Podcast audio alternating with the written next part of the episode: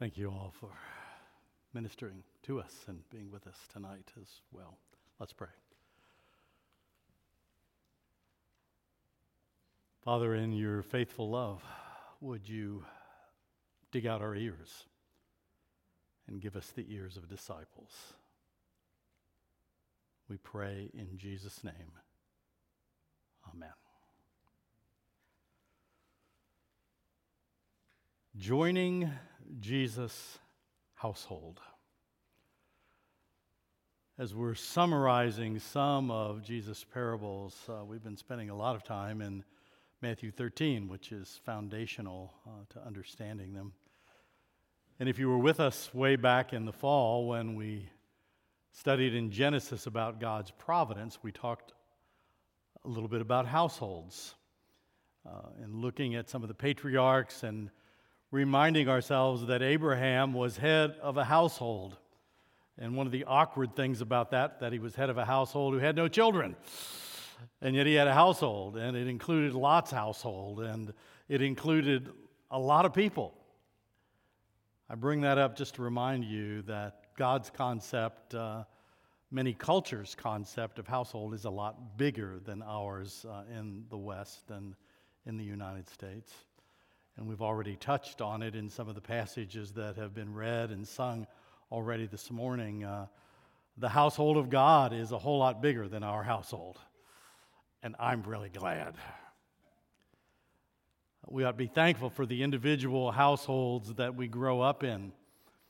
But some of us have been blessed uh, with experiencing the multi generational households and the struggles that come with that, but some of the blessings that come with that, with uh, knowing that many people are a part of you and you are a part of them. And one of the things that drives the loneliness in our culture is we've been driven to an individualism that is so giant uh, that we're being forced, whether we know it or not, to define who we are all by ourselves, to create our own identities to define our own rights and wrongs. And so many people are just floundering in depression under the pressure.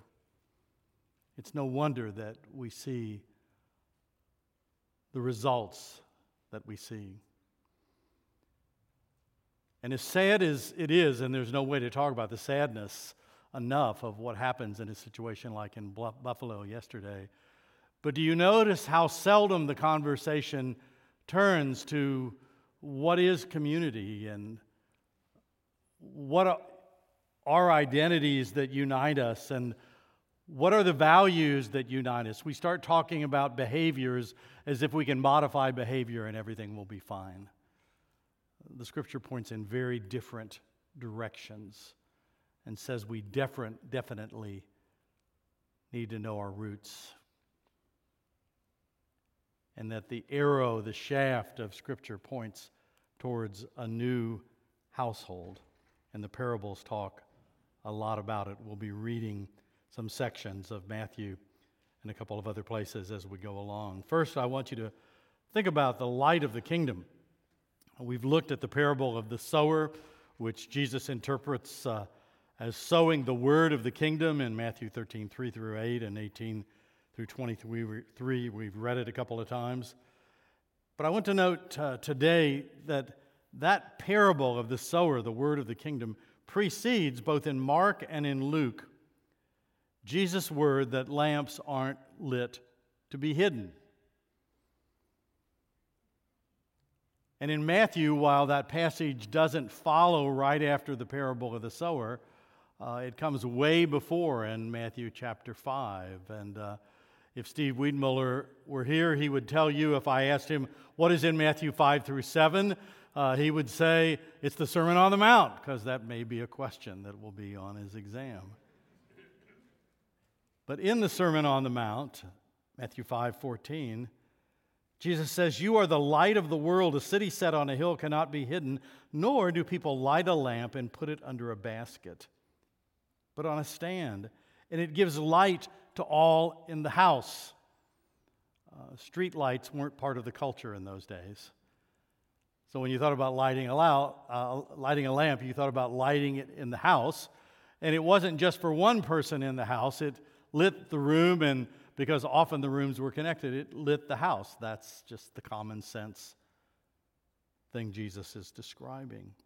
But he goes on and says, In the same way, let your light shine before others. So the light of the kingdom that he's talking about isn't just for your local household, it's for a bigger household, and it's for others outside too. So, thus, the subtitle The Light in the House Shines Outside too. Let your light shine before others so that they may see your good works and give glory to your Father who is in heaven. Uh, if you read along a lot in 1 Peter as we walked through it in the past few months, uh, uh, that idea of our works being for others, and even when we're treated badly for doing good, uh, what it does in witnessing to the hope that is ours in Christ is at the heart of Peter's teaching. And I would have you think back, we've talked both about uh, the sower, the word of the kingdom parable, and the good seeds and the weeds parable. We'll read the second one again in a little bit, that are both in Matthew 13. I want you to think just about the similarities between those two parables. There are several, three are on the outline that uh,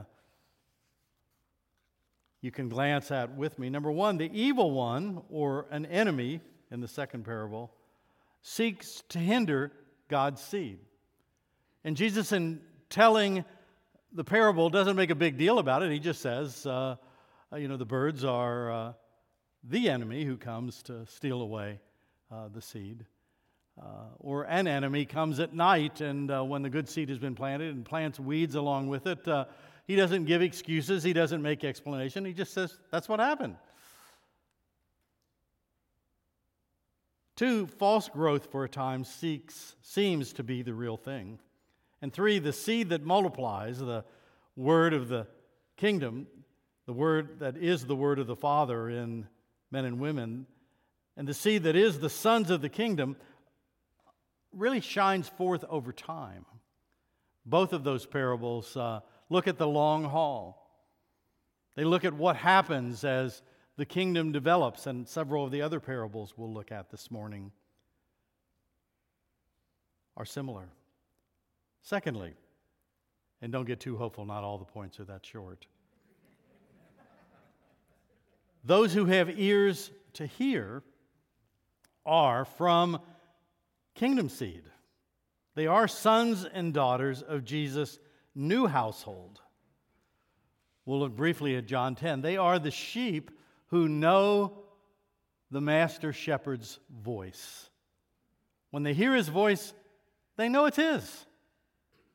And they're attracted, they're drawn to it. They know its value. I'm going to read from Matthew 13, 31 through 46.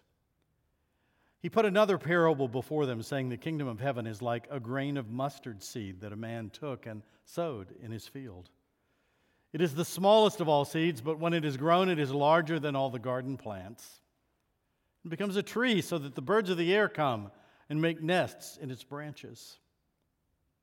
He told them another parable The kingdom of heaven is like leaven that a woman took and hid in three measures of flour till it was all leavened. All these things Jesus said to the crowds in parables. Indeed, he said nothing to them without a parable. This was to fulfill what was spoken by the prophet I will open my mouth in parables, I will utter what has been hidden since the foundation of the world. Then he left the crowds and went into the house, and his disciples came to him, saying, Explain to us the parable of the weeds of the field. He answered, The one who sows the good seed is the Son of Man. The field is the world, and the good seed is the sons of the kingdom. The weeds are the sons of the evil one, and the enemy who sowed them is the devil. The harvest is the end of the age, and the reapers are angels. Just as the weeds are gathered and burned with fire, so it will be at the end of the age. The Son of Man will send his angels, and they will gather out of his kingdom all causes of sin and all lawbreakers, and throw them into the fiery furnace. In that place there will be weeping and gnashing of teeth. Then the righteous will shine like the sun in the kingdom of their Father. He who has ears, let him hear. the kingdom of heaven is like treasure hidden in a field, which a man found and covered up. Then, in his joy, he goes and sells all that he has and buys that field. Again, the kingdom of heaven is like a merchant in search of fine pearls, who, on finding one pearl of great value, went and sold all that he had and bought it. The grain of mustard seed, uh, and some botanists, uh, plant type people might argue there are smaller seeds. Uh, Jesus isn't writing a textbook here. Uh, if you had ever held a mustard seed in your hand next to a mustard tree in Israel, you would go like, "Wow." I mean, if that seed fell on the ground, uh, it would be a lot harder than finding your contact lens, even if a whole bunch of you were looking. And the mustard trees grow big enough, they're not giant, but they grow big enough for birds to actually put nests in them.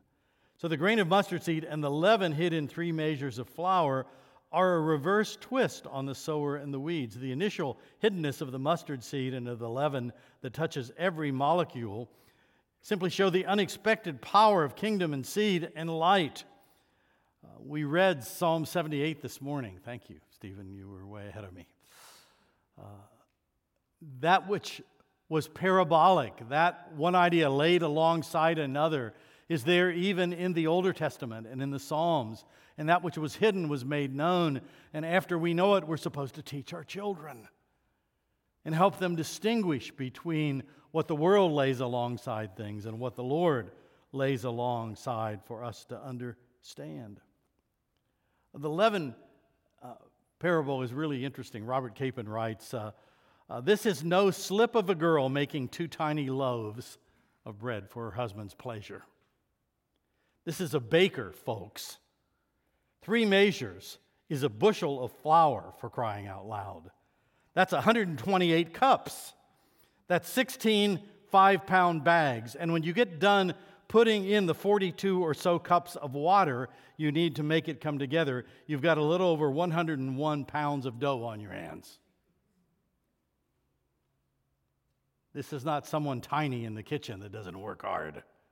This is a big deal. And Jesus' listeners know. And I love what Capon says a paragraph or two later. He says, and it's not some hyper good for you chuck of spiritual fad bread, full of soy flour, wheat germ, and pure thoughts. It's just plain unbaked bread dough, and Jesus postulates enough of it to make it even handle like the plain old world it represents. That is, not easily. Indigestible it is in its present form, incapable of going anywhere, either to heaven or hell, except in a handbasket. Uh, I love the humor of that. You might put it in a giant basket and be able to carry it. And certainly able to wear out anybody, God included, who tries to deal with it. It is, if we dare rate such things, one of Jesus' parabolic triumphs, a perfect 100 plus, if there ever was one. You know, what he's saying is that when the leaven gets in the flour mixed with the water, uh, there's never a time when the dough doesn't have the leaven throughout it. You can't separate it.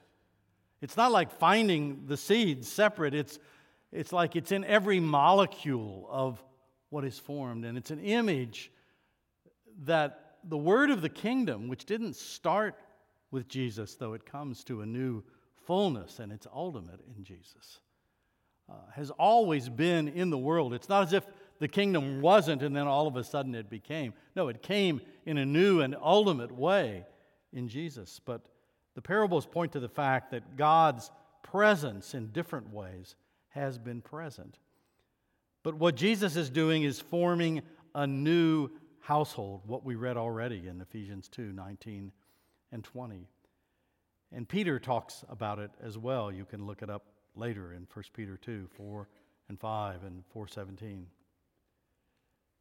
What about this new household? Uh, I love this passage. Uh, Matthew 10 24. A disciple is not above his teacher, Jesus says, nor a servant above his master. It is enough for the disciple to be like his teacher and the servant like his master. If they have called the master of the house Beelzebul, how much more will they malign those of his household?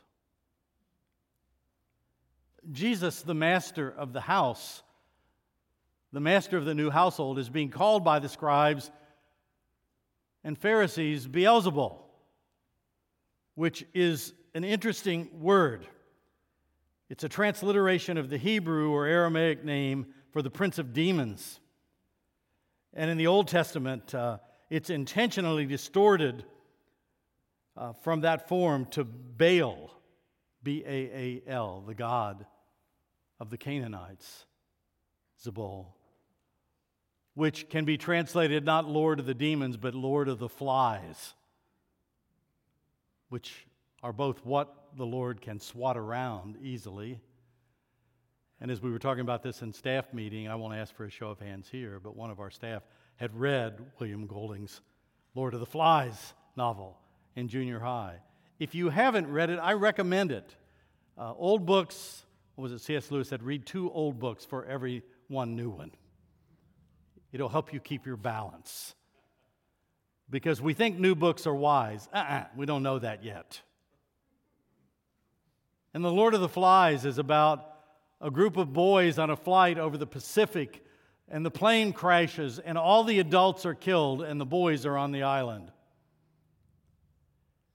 And the beauty of human nature just shines as they develop their community, doesn't it? I'm glad you're getting me know, to know me well enough by now that my sarcasm is readily understandable.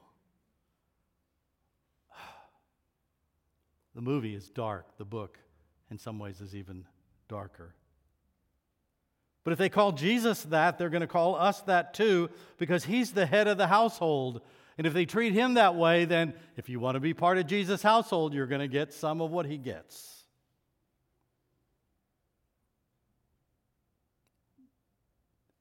The Jewish people, just like the church, haven't always behaved in accordance with everything in their scripture.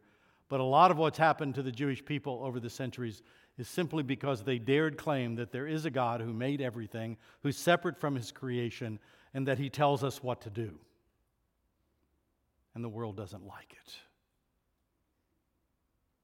The world wants to make up their own rules.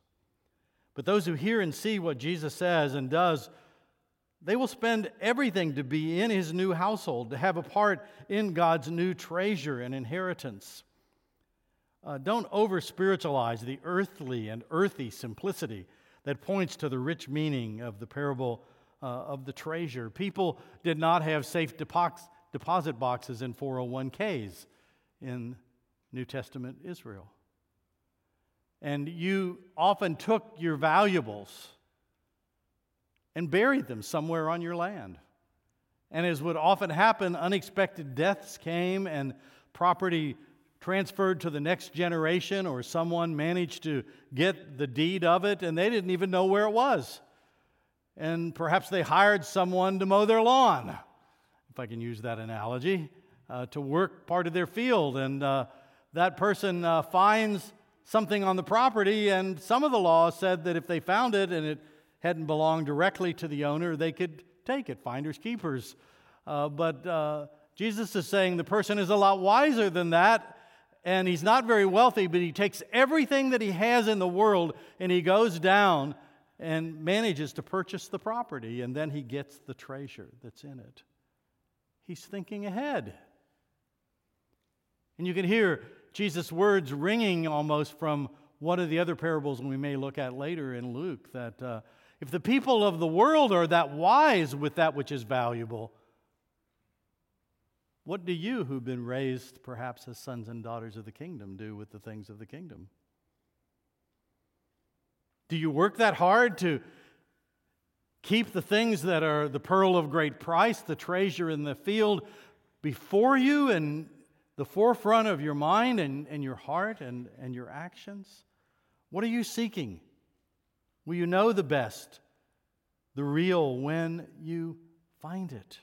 I was reading uh, this week that uh, the Wilberforce Forum's uh, meeting was in Orlando. I thought about going, but uh, decided not to. And it was 10 years ago this week that Chuck Colson gave his last talk and collapsed on the platform and, and died a few days later. If you don't know who Chuck Colson is, uh, first person in his family in Boston to graduate from college, uh, did very, very well, uh, worked uh, as one of the youngest aides of a U.S. senator, and I think went to Yale Law School at night and uh, graduated with honors. Everything he ever did, uh, he succeeded. Uh, uh, as a very young attorney, he was Richard Nixon's uh, senior counsel, sitting at the table with Henry Kissinger and 10 or 11 others. And he was the only one of Nixon's crew that went to jail because he took the hit for Nixon. And and he was an amazing guy. I, I, need to be careful here. I know too many stories about him, but let me get to the reason I bring him up. Uh, had a chance in Boston to get to know Tom Phillips just the tiniest bit, and his son was in a training class I taught. Uh, Tom was, uh, for many years, the CEO of Raytheon Corporation, the biggest corporation in Massachusetts. Some of you have heard of it. And um, became a Christian. And he knew Chuck. In fact, Chuck had worked as an attorney for Raytheon. And when uh, everything began to come apart, he uh, had Chuck in his office. And, uh, and Chuck tells the story that Tom seemed so different. And he started asking questions about what was it. And uh, I didn't know this part of the story until I read this week that uh, he said, uh, Colson uh, took a deep breath and looked at the clock not keeping track of the time, but he, he didn't know how to look Chuck in the eyes when he said, uh, I've become a disciple of Jesus Christ. I've come to know who he is, and I've given my whole life to him. And I'd love to tell you about it. And it was the first time Tom Phillips had ever told anybody that.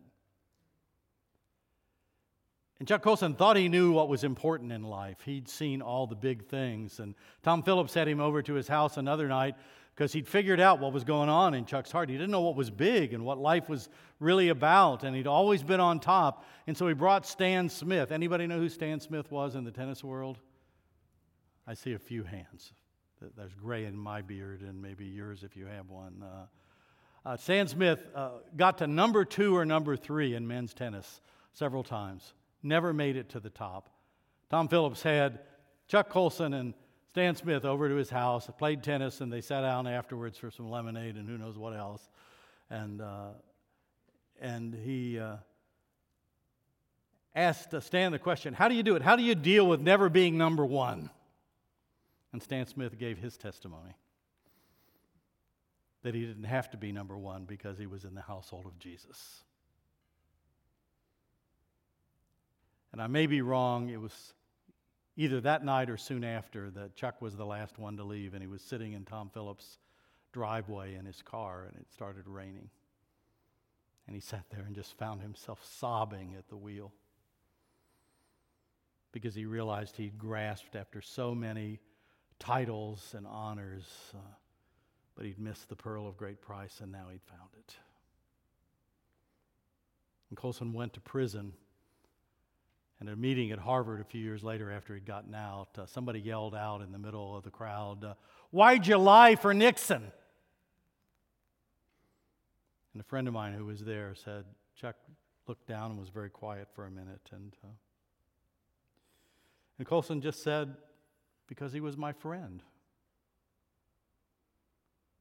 And all the anger went out of the room because people were thinking, What would it be like to have a friend like that? What, what makes people a friend like that? And for decades, people didn't believe that Chuck's conversion was real. And yet, if you know anything about prison fellowship, which he started after his time in federal prison, uh, there are tens of thousands of thousands of thousands of prisoners all around the world that were led to Christ.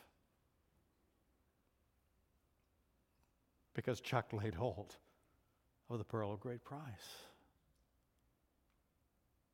And he kept it in the forefront of his mind.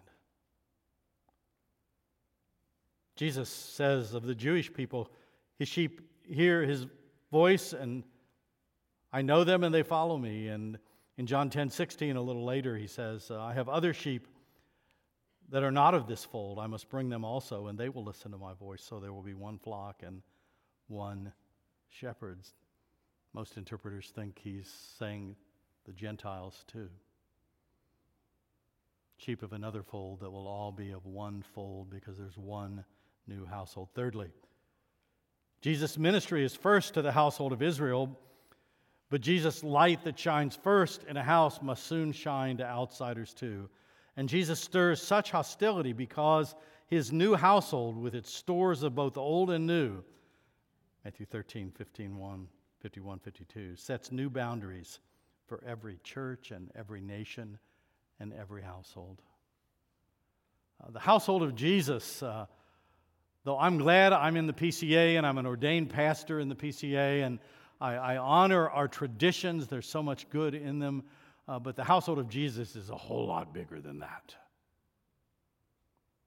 And may I never forget it, and may you never forget it.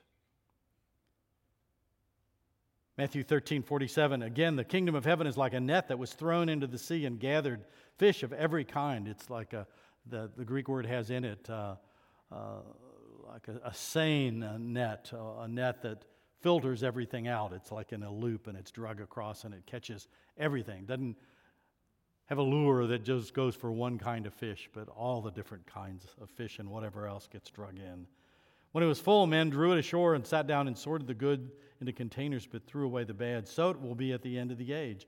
The angels will come out and separate the evil from the righteous. By the way, did you notice Jesus said in both parables, the angels come? I may be wrong on this. When you get to heaven, you can ask. But I think it's because none of us are smart enough. None of us are discerning enough. And one of the points of these two parables that have the angels coming is that we're always trying to get rid of all the evil now. And different denominations call different things evil and uh, stream out, filter out uh, different things. But the reality is, I don't care how you do it, I don't care whether you practice infant baptism only, covenant baptism only. You're never going to get it right and have only believers that are pure and real in the church. Why? I don't need to answer the question. Read what we've already read uh, in the scripture. And the line between good and evil goes down the middle of us. And until the end, when God makes the final deal, we really don't know. And so these parables, the dragnet and the good seed in the weeds, point to God's forbearance during the age of the gospel. Local churches and elders do have to make functional judgments. Church discipline is important. If you don't have church discipline, you don't have any standards. Look what happens with some of our wonderful district attorneys around the country who are ignoring all the standards. Pretty soon, there aren't any standards. It's true in the church, too. But none of us can interpret Scripture on our own. We need the church to do that, but God makes the final judgments. And He pushes every disciple or scribe towards wisdom to put the old things and the new things together. We touched on it briefly before. Let me repeat it briefly. Matthew 13, 51. Have you understood all these things? They said to Jesus, the disciples. He said, Therefore, every scribe who has been trained for the kingdom of heaven is like a master of the house who brings out his, of his treasure what is old and what is new. Jesus stirred a lot of hostility amongst his fellow Jews, and no little part of it was over the issues of the old and the new, his establishing a new household. Uh, it's fascinating if you read these early parables of Jesus. Um, uh, the scribes and the Pharisees could have agreed with an awful lot of what he said. But you know what upset them so much? What he didn't say.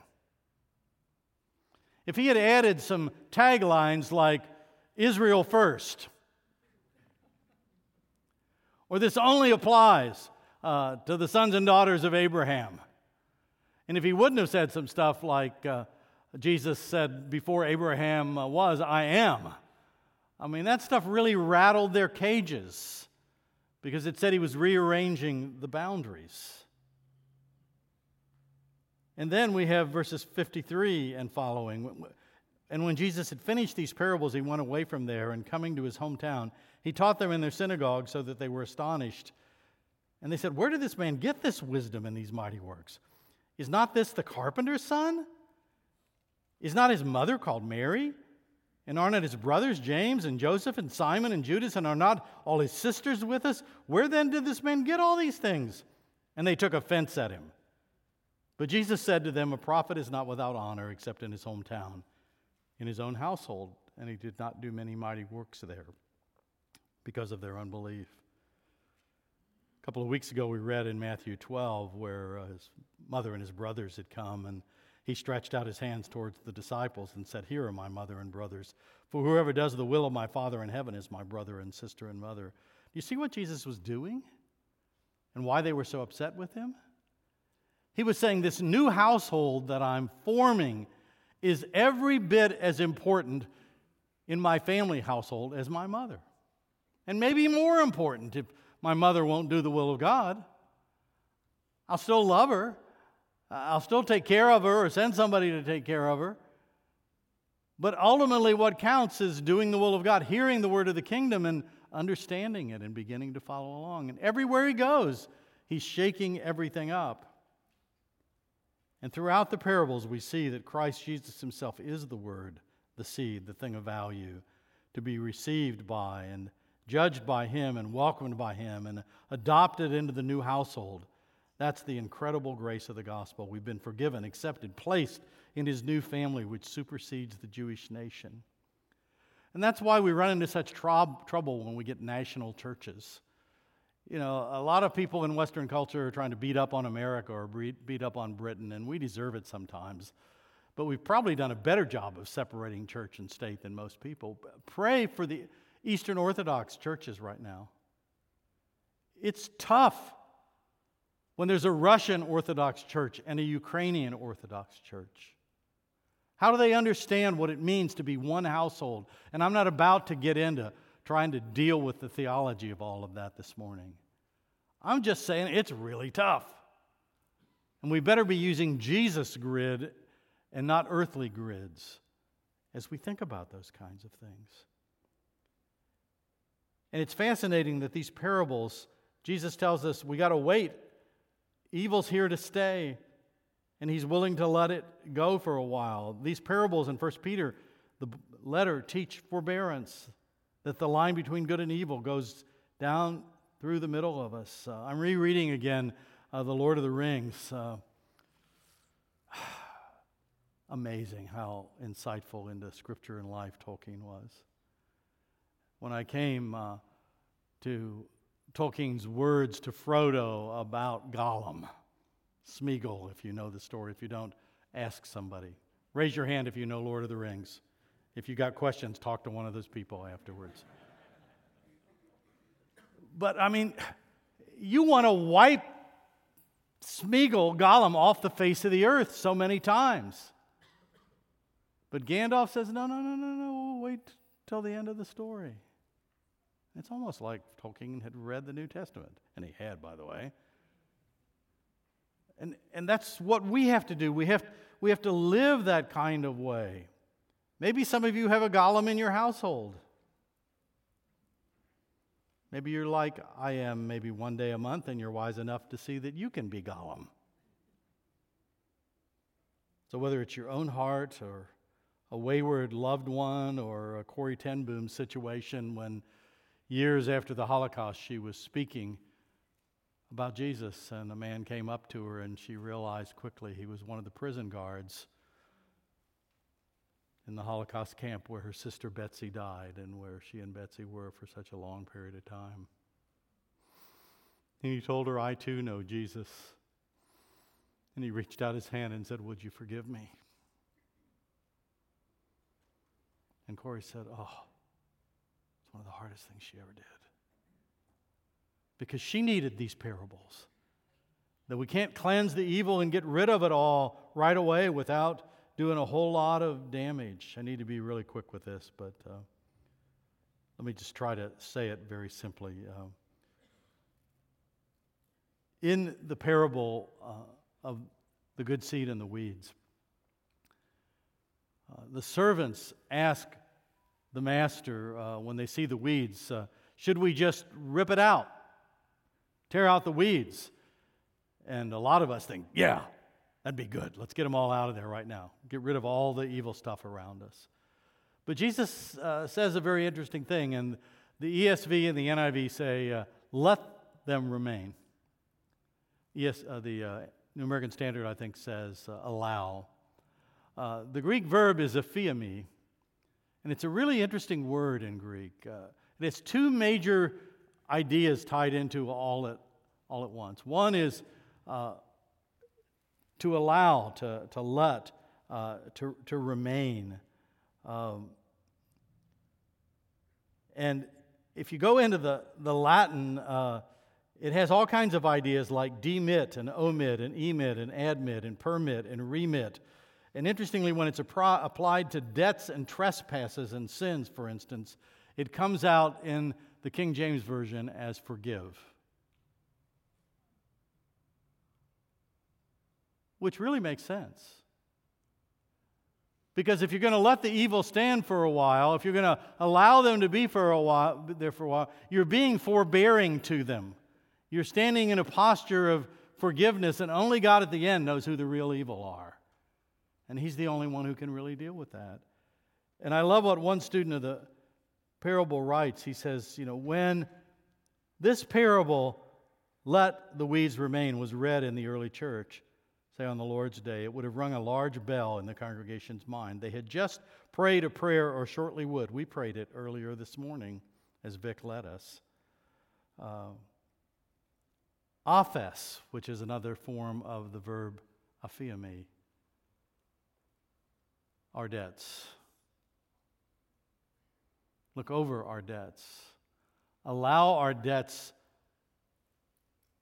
because they are there to somehow fit into our being accepted by you. By letting it be, that is forgiveness, that is suffering, and even permission rolled into one. And sometimes with our own waywardness or our wayward ones, we, we have for a time to let them go, hoping that our forgiving, our welcoming, is going to move them forward. And just as the leaven is in the dough from the dough's creation, so God's aphiemi, his letting, his allowing, his letting our evil hurt him ultimately in Christ is part of God as Emmanuel, God being with us. The kingdom isn't new, is it?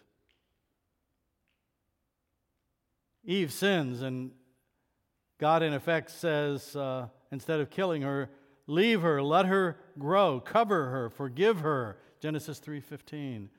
God is Emmanuel in the days before Jesus. He's with Noah and those he welcomed into the ark. Anybody was welcome to come on the ark.